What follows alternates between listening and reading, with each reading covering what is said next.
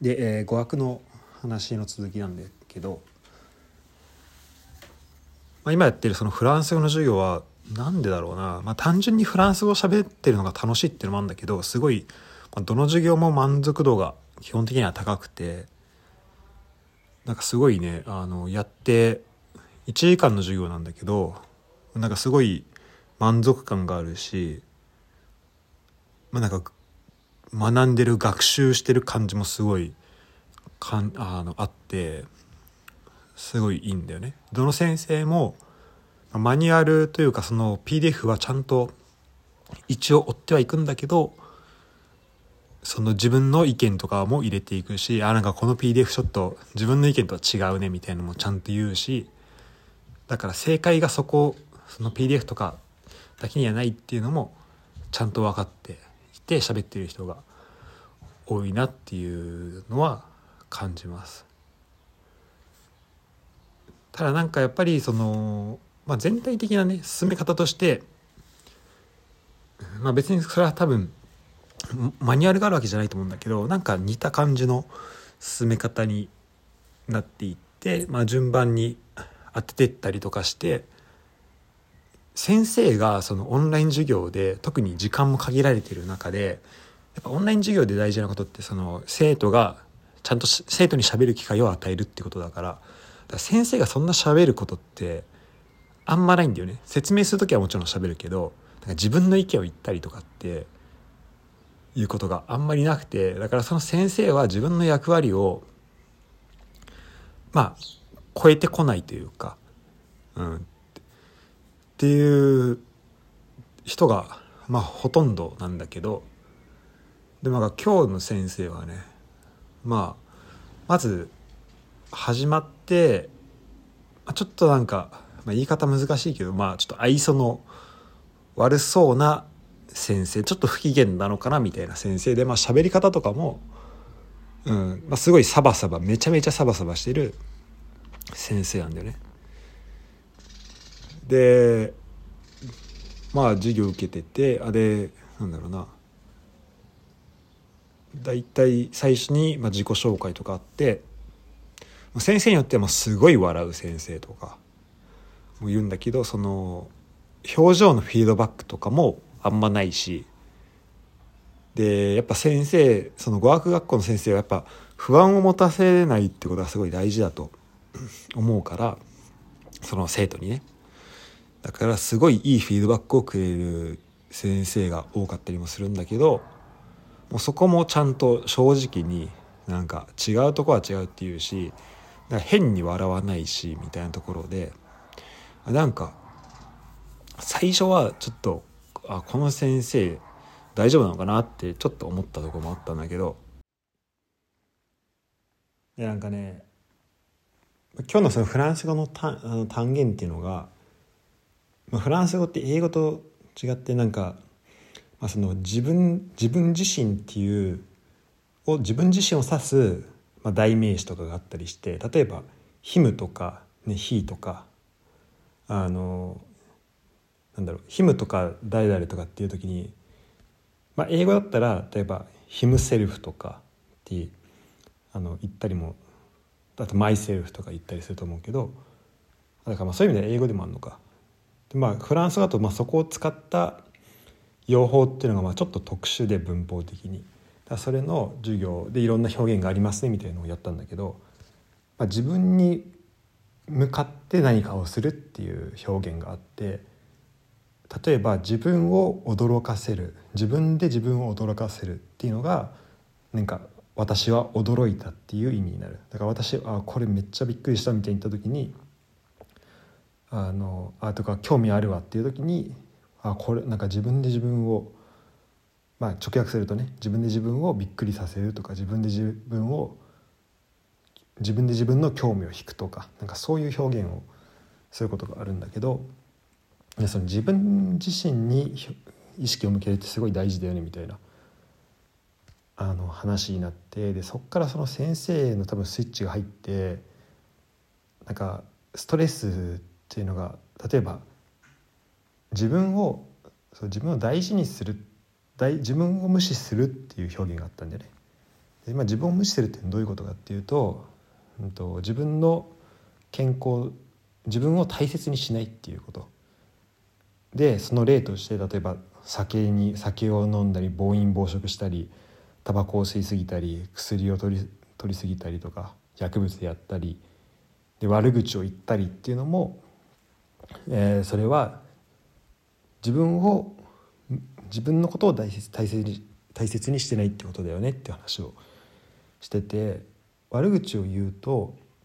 その言われた方っていうのはそれを大事にしなかったりあなんだろう無視したりとか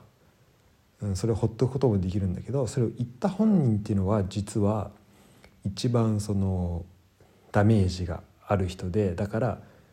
言った本人っていうのは自分のことを傷つけてることになると。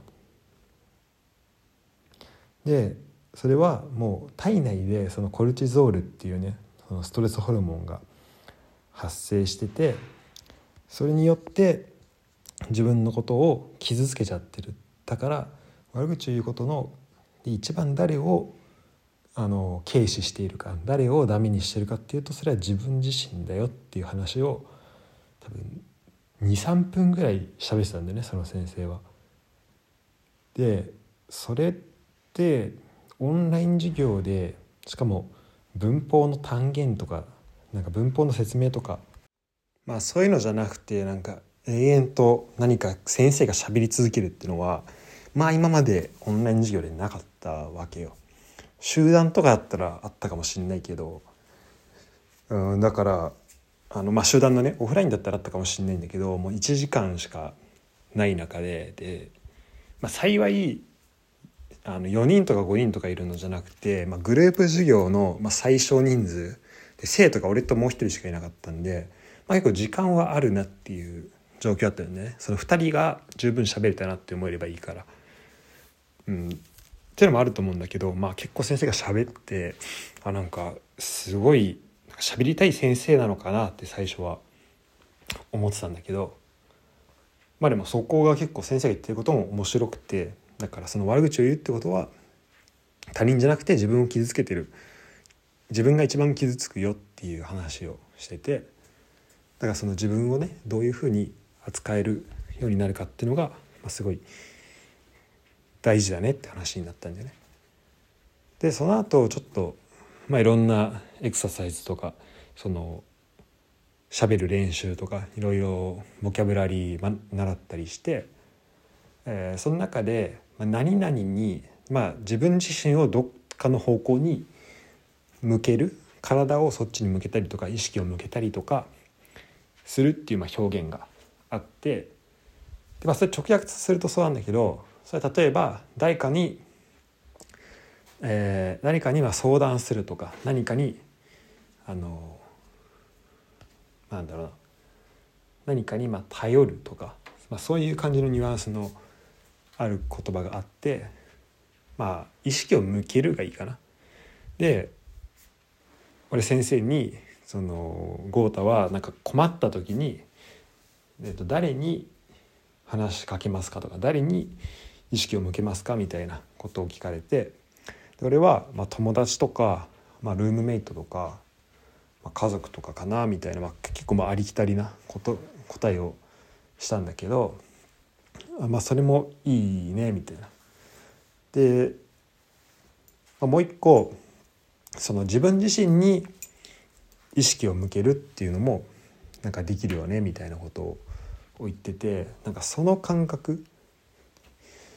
そうなんか自分をなんだろうな大事にしてなんか自分の何が何が起きても例えば自分最終的になんか自分はどうだったのか自分はどう感じるのかとかなんかそこに意識を持ってくるで自分を大切にその中で自分を大切にしていくっていうのはなんか最近ねすごい全然あの考えられてなかったことだったなというふうに思って。でまたそういうちょっとそのそういう感じの話でいろいろあのなんだっけなカープマンっていう人のなんか三角形のなんかモデルみたいなのでなんか結構その、まあ、語学を教える人は結構心理学系のことが詳しい人も多いんだけどなんかそういう話もしたりとかしてまあいろいろ学んだわけよ。で最終的にその PDF の半分もその用意されたもので言うとやっていないんだけど俺ももう一人の参加した人もなんか今まで受けた授業の中で一番面白かったわみたいな話になってだから広くはやってないけど結構深く喋ることができたっていうのが、まあ、今回あったんだよね。でそれってなんかその先生がなんだろう不安に思ってたら多分できないと思うんだよね。なんかその先生がその PDF をちゃんと全部その用意されたテキストを、うん、なんかそこに沿ってやっていかないとなんか後でね生徒から悪い評価が来るんじゃないかとか思ってたらそのやり方ってできないしその先生はなんか自分の意見とか自分のその持ってる知識とかをちゃんと伝えようとなんかしてくれた。でそれをこっちが聞いてそれに対して反応するっていうのでなんか今まで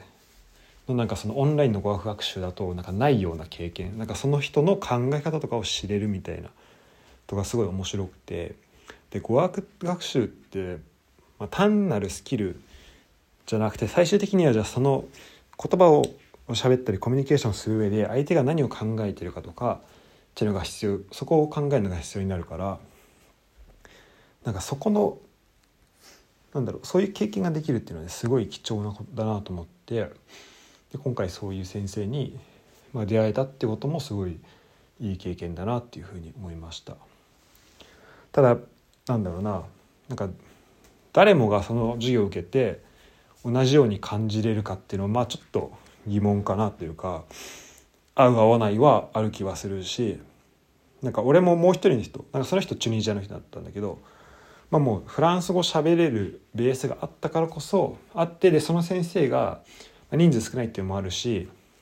結構その最初の3分ぐらい喋ってた時も割とそのもう一人もなんかふんふんあ面白いねみたいな聞いてたから、まあ、その人が心を開いてくれたというかそのなんだろう。まあそのお金をお金のため仕事のために教えるっていうモードにじゃなくてなんかもうちょっと深いことをやろうっていうモードに入ってくれたのかなっていうのもあるからまあなんかそこは2人相互の関係性もあったと思うんだけどまあなんかとりあえずとにかくいい出会いになりました。ということで今回はえ語学学校でえオンライン語学学校で出会ったちょっと今までそうね会ったことない人の話でした。